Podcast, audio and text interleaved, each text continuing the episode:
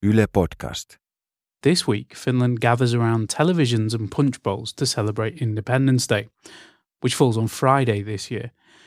You might be listening to the podcast over the weekend, but it's likely that if you are in Finland on Independence Day, you will see the president shaking hands with about 3,000 people at his official reception. It's a joyous celebratory event, but in this pod, we want to take you back towards the most difficult moments of Finnish history.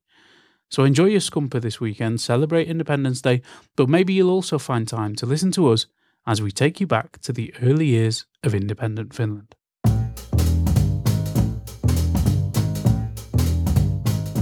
You're listening to All Points North, where we take a look at the stories behind the headlines.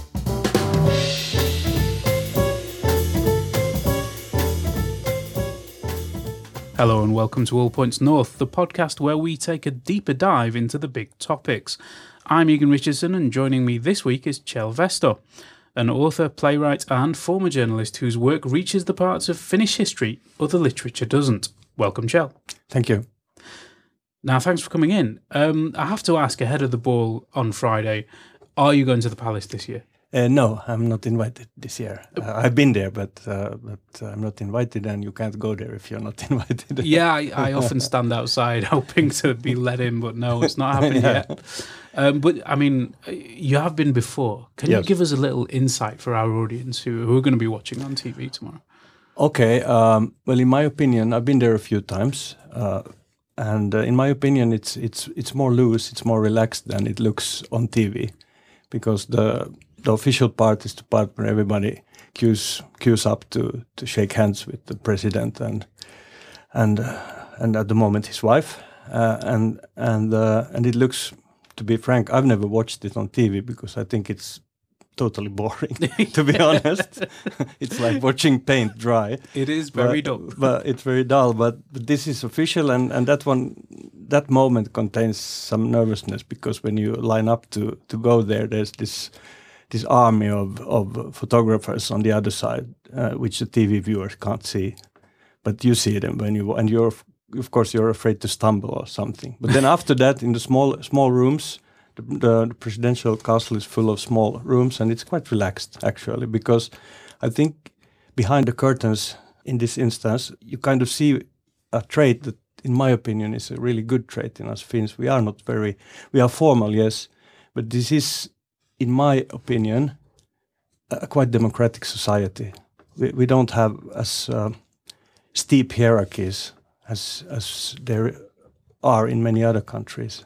And you can sense that behind the scene at this ball, because it's quite relaxed, and people from different parts of society talk in quite a relaxed way with one another. So it's informally formal. It's informally formal, which is, in my opinion, it's quite a good definition of us Finns. Yeah. So this week we want to talk about Finnish Independence Day, but we're not focusing on the presidential reception and the glittering parties and all of that. We want to look at one of the less discussed aspects of the story. So for our listeners who might not know so much about it, basically I'm going to give a little bit of an insight, a recap of where it all started. So Finland became independent in 1918, and there was immediately a bloody civil war, which was part of the general upheaval in Europe around the First World War. But it also left deep scars, as more than 30,000 people died in the violence and the camps afterwards. One of the ways Finland has tried to deal with these scars is silence, not discussing the painful memories until they've faded enough to actually face up to them, I think. So if you are watching the Independence Day reception, you'll see a lot of references to the Winter War and the Second World War, when Finland came together to defend itself when attacked by the Soviet Union. But ever since I moved to Finland, I have wondered why the first 2 decades of Finnish independence are almost ignored. Now, Kjell, you've been one of the few people in Finland who is willing to deal with this period in public. I've tried to deal with this period of time in a few of my novels, yes. Yeah.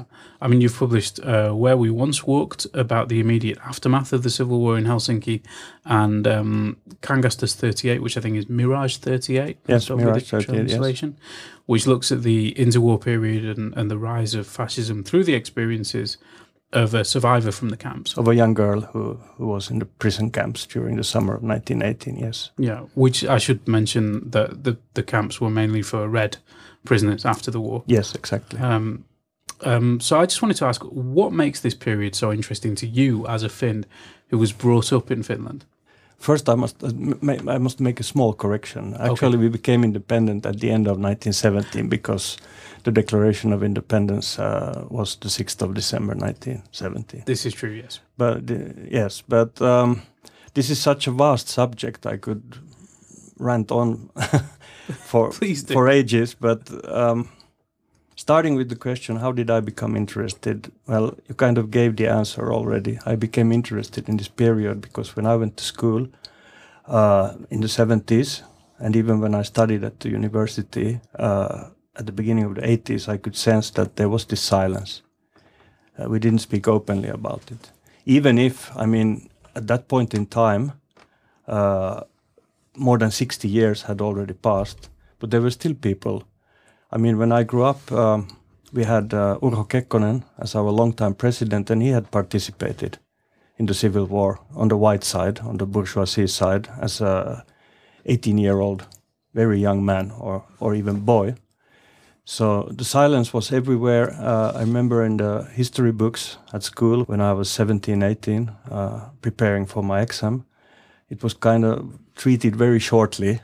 And then, of course, the Winter War and the Continuation War and later periods of our 20th century history were treated much more in depth.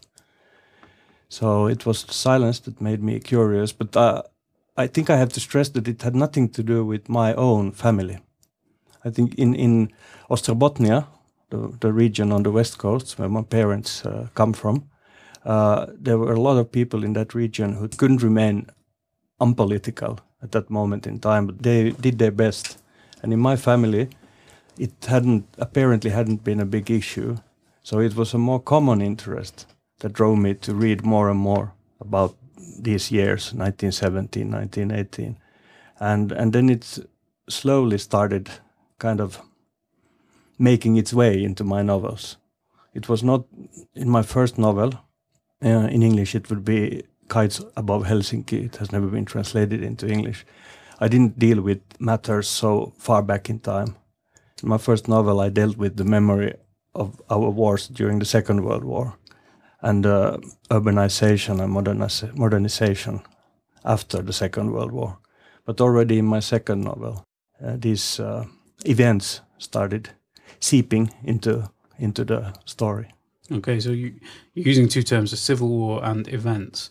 There are a lot of names for this war, or this conflict.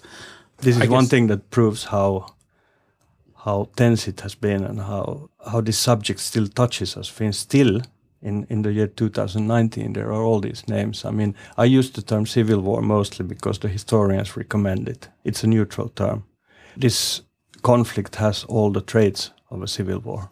But then there's the Citizens' War, then there's the Liberation War. And the problem is actually very few of these names are false. Depending on your political views, which always kind of affect your views on history, you can give this war all these names. But to me, it's a civil war. Yeah, I've been corrected by elderly Finns when I've said civil war. When I give lectures or have meetings with readers about my books, I mean, I'm quite widely read, so I do a lot of appearances. It's not uncommon that elderly Finns, both men and women, they, in a very polite and civilized way, they might come afterwards and say that we like what you do, but it's the Liberation War, not the Civil War. Yeah. Yes, so I notice that social situation is familiar to me. Yeah. You said that you didn't learn much about it in school or even in university, but when you started to look for information, how easy was it to find? It was much more difficult than it's nowadays. in 2019 because we have become, it's also important to stress that we have become more open about this civil war and the year 1918. When I started getting interested, this was at the end of the 80s, the beginning of the 90s. There had been one period of opening up earlier, and that was the 60s and the radical era, the leftist era in the 60s and 70s. This era brought with it, of course, first and foremost, Väinö Linna and his novel trilogy of novels, which dealt with this war in a way that probably no Finnish writer or novelist had dealt with it before. And they were at the same, during the same time, there were also writers like Paavo Rintala and Veijo Meri, who also wrote historical novels, which were more liberal or leaning to the left than perhaps what had been written in the 30s and 40s and 50s. So the 60s had a big impact in this case, as in so many cases. But those were still different times. The country was in one way mentally still divided. So there was the way the left looked at 1918, at the Civil War, and there was an immediate, very strong reaction from the bourgeoisie or from the right. We won't have it this way. So it was more conflicted in the 60s. But we had books and also research that for the first time showed what had really happened. Up until that time, in my opinion, the victors, the ones who won the war, the whites, had dictated how history was written. This was only a partial breakthrough. Then again, after the radical or leftist era of the 60s and 70s, the 80s were again different. And then came the end of the Cold War, the fall of the Berlin Wall, and the 90s, which in my opinion probably first led in many countries and probably also in Finland to a kind of, not a nationalist uprising, but a nationalist view was more easier to express. But after that, during the new millennium, I think we gradually became more open to our history.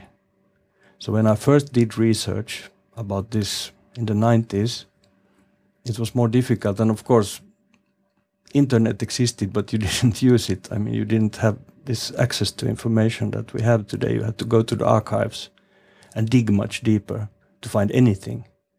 Today you find superficial knowledge very easily, but it's also, in my opinion, easier to find deeper knowledge because so many books have been written during the last 20 years about the Civil War. I can give you one example. What led me to write the book Mirage 38, Kangastus 38, which has this woman as the main protagonist who has been in the prison camps as a 16, 17-year-old girl. She was totally crucial to that novel. I wouldn't have written it without reading some research, some newly published books that for the first time brought to attention that in the aftermath of the Civil War, in the spring and summer of 1918, also really, really young girls were put in prison and in these prison camps for having done, at times, basically almost nothing, stealing some food to give to their kid siblings, kid brothers, when the parents had died or disappeared in the war. It didn't take much to be imprisoned at that time, just to be on the wrong side of a particular dividing line. This was a really cruel time. I mean, I want to stress also that both parties were to blame. At the beginning of the Civil War in January and February, in the winter of 1918, the Reds, who had taken control over southern Finland, committed many really cruel murders. But then, when everything changed and the whites won the war, which was quite obvious that they would do because they were better equipped and they had better officers and so on, the vengeance after the war was really, really cruel. And of course, some of the Reds that were executed or or put in these prison camps had committed hideous crimes, but there were many who had done so little and sometimes hardly anything. And when I started to understand this period more deeply, it really took a lot of... it was difficult to write about it because it was difficult to acknowledge that my country, we who live here, and our ancestors had done this, had committed this to one another. This is why it's a painful thing to talk about. People try to avoid. This is, it, I mean, when I try to understand my own people and my own country, I don't wonder that it has been difficult for generations to talk about it, because there's hardly, I mean, a war is always a war and it's always an atrocity. It always destroys people. But there's no worse war than a war where neighbor turns against neighbor. And in some cases, even brothers against brothers, because there were families with perhaps 5 kids, and you would have, 3 kids on the red side and 2 kids on the white side. And brothers would be shooting at each other. So I just wanted to talk about Mirage 38, Kangasnes 38, for a second, because there was one aspect of that book which did hit the headlines in Finland and caused a change many years after the fact.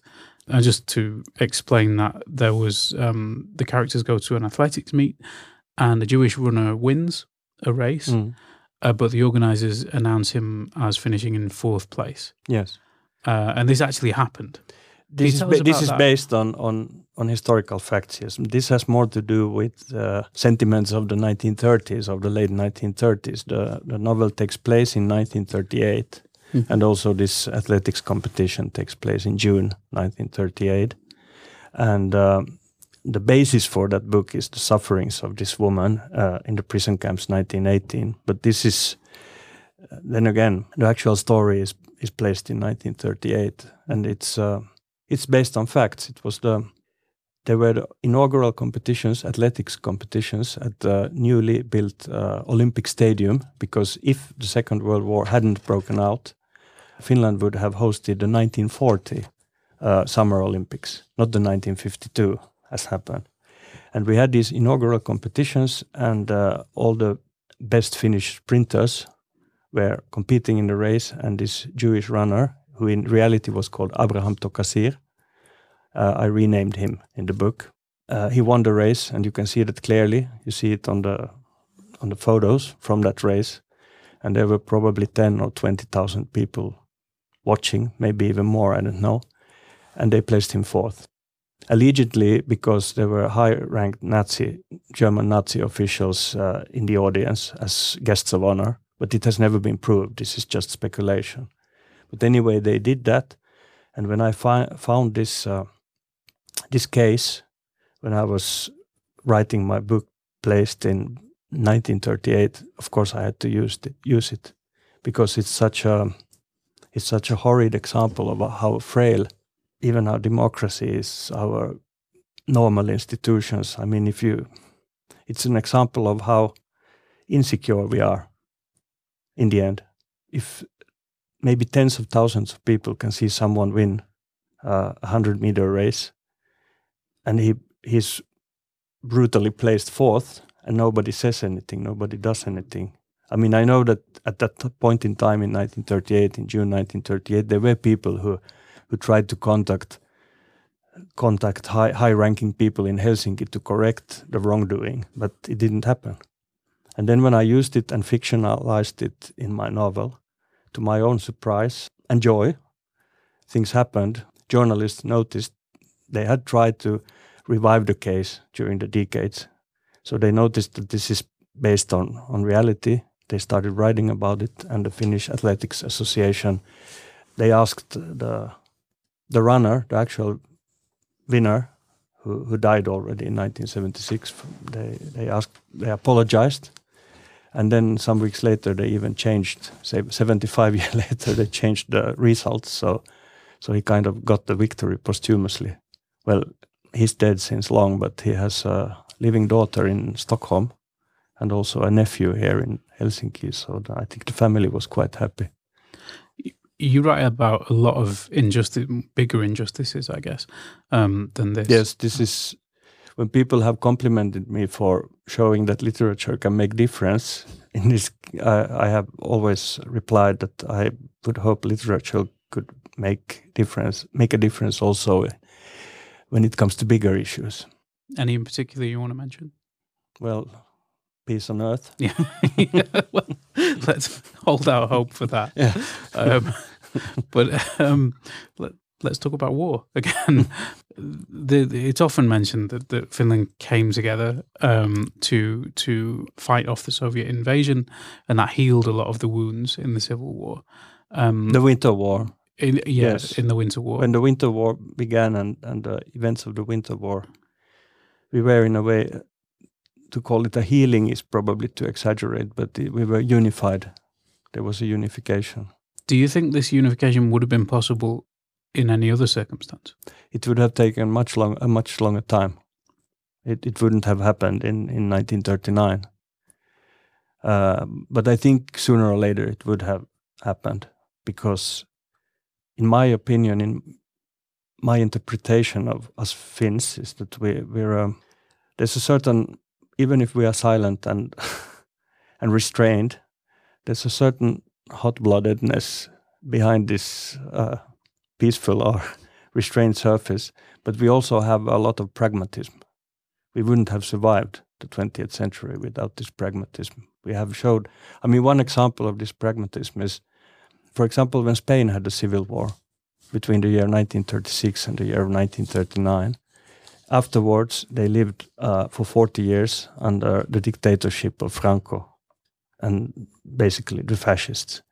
In Finland, when we had the civil war in 1918, as soon as 1926, we had a social democratic minority government for, I think, a little less than a year. So this pragmatism, I think, would have saved us anyway, but it would have taken much longer time. So it's a real quality to be able to leave things unsaid, to let sleeping dogs lie.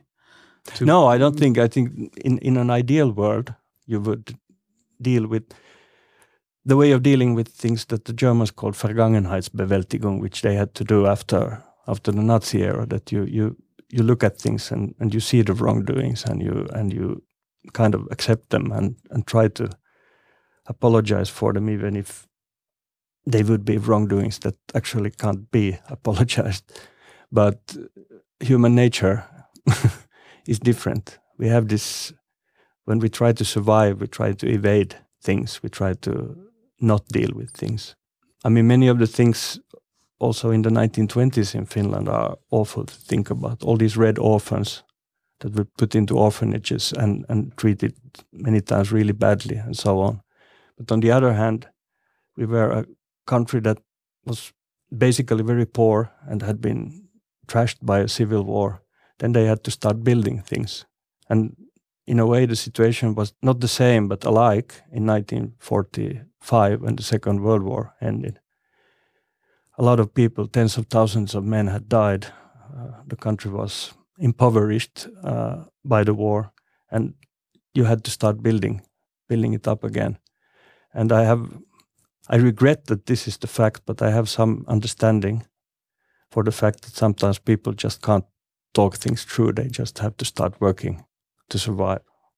This is what happened during the 20th century a couple of times in Finland.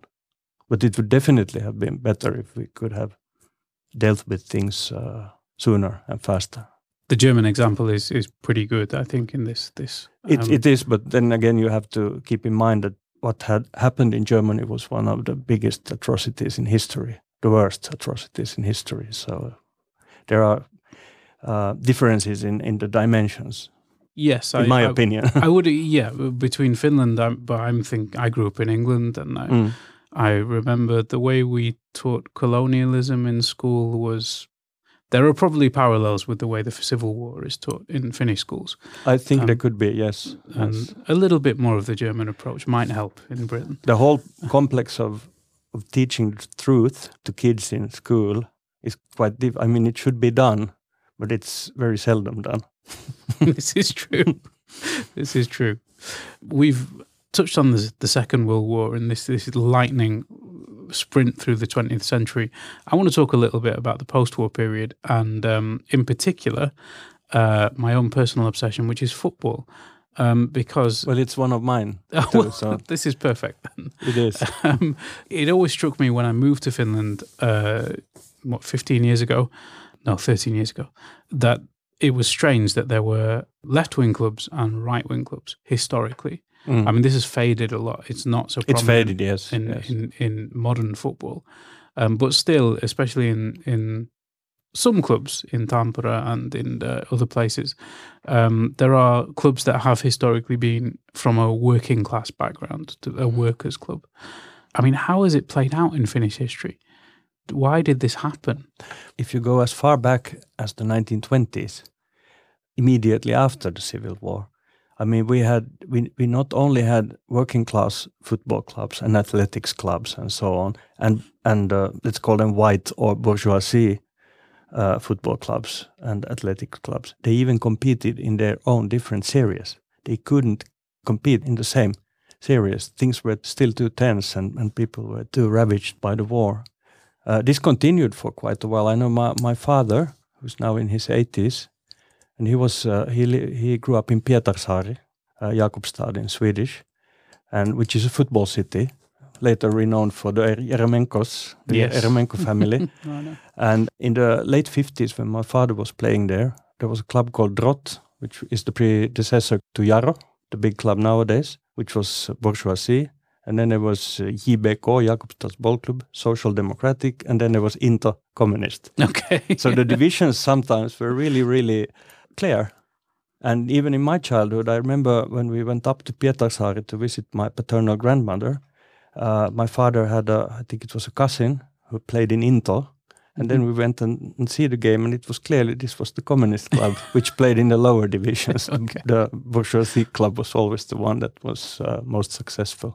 And this is a really small town. It's like, what, 15,000 20,000 maybe. 20,000 yes. People. Yeah. But even in a town that small, you had this division. And in Tampere, which is the famous industrial city of Finland, Finland's Manchester, it was called for a long time. It doesn't apply today because factories are now cultural centers or residential areas, but newspaper offices and newspaper offices. But it used to be, and in Tampere, where I had my maternal grandmother, and I visited Tampere a lot when I was a kid, and you could sense this political division. And I was so interested in sports, so I knew all this. Not everybody knew it, but if you were interested enough, you sensed it and you learned it very quickly. But nowadays it's different. I mean, if you take a peek at hockey, ice hockey, the biggest sport in Finland. I mean, the clubs are all run like capitalistic organizations nowadays. Yeah. And actually, I mean, if you take a look at football, it's decidedly also in England. I mean, it's a working class sport. That's the origins of football. And well, nowadays with the ownerships and, you know, the wages the players have, it's changed.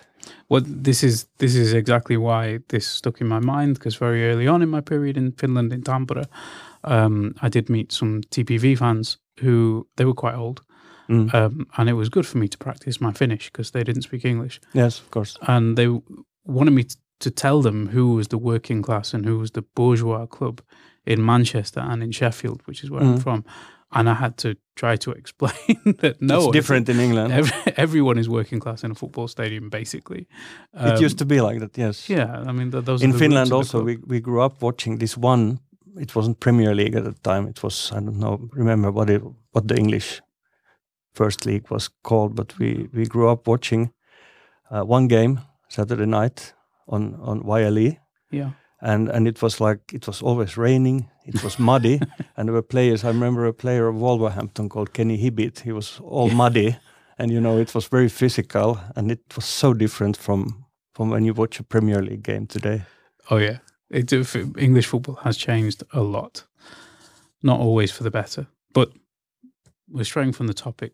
Somewhat. Okay. I have one last question. No, I got excited by the topic. It's usually me that digresses towards football, so I'll take the blame. But we often talk about polarization in politics, in modern-day Finnish politics and society. Extremism, it seems to be on the rise. Are you concerned about the divisions in Finnish society, the emerging divisions? At the moment? Yeah. The emerging ones. Yes, I am. And I'm also concerned and quite puzzled by the fact that, I mean, I grew up, I was a child in the 60s, I was a teenager in the 70s, a young adult in the 80s. In those times, the 20th century divisions in European societies still applied. It was a struggle between the left and the right in a very classical sense. Socialism on one side, capitalism and profit on the other side. Today there are emerging divisions and they are different. I mean, I just some days ago, maybe even yesterday, I read an article in a Swedish renowned magazine which published research results showing that the voters who vote for the left, at least in Sweden, are more and more urban, quite well-to-do people, and that the working class is moving to the right, actually voting for these populist parties that are at the moment so successful in so many European countries. The Sweden Democrats or the, what do you call them in English, Perussuomalaiset? The Finns Party. The Finns Party have almost 25% at the moment in certain polls. I mean, this is a big difference, and I'm puzzled by it and I'm worried by it. Because, in my opinion, what has enabled us Finns to survive during this troubled 20th century we had, it was really troubled. There were internal conflicts and we also got into wars with the Soviet Union and so on. What enabled us to survive as a country and as a society was that despite all the divisions and the differences in opinions, we still somehow managed to make the country more affluent and to keep the country together. And this kind of unity, I think, was a trait of all the Scandinavia and the Nordic countries, also Sweden, Norway, Denmark. Now things are changing very fast and I'm not sure where it will all end, and I'm also deeply worried. Okay. A concerning note to end on, but something to think about as we head towards Finnish Independence Day.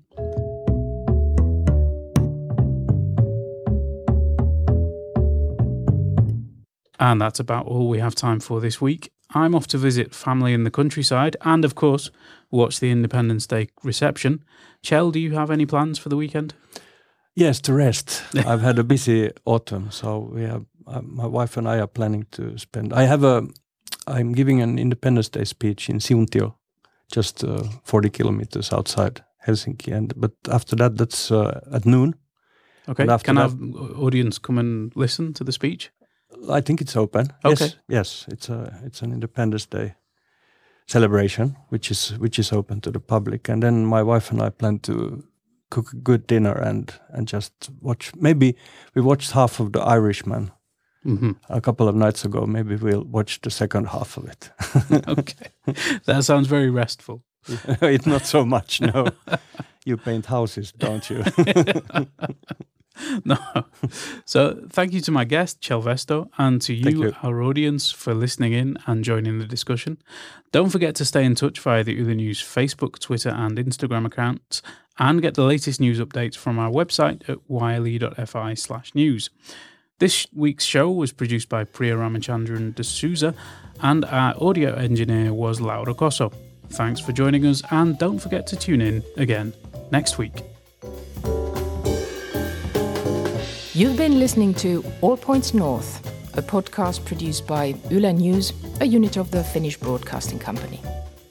For daily news from Finland in English, head to yle.fi/news and follow us online at Facebook, Twitter and Instagram. You've been listening to Yle News. Remember, you can join the conversation too. Let us know what you think via Facebook, Twitter and Instagram. You can also leave a voice message on WhatsApp, where our number is +358 44 421 0909.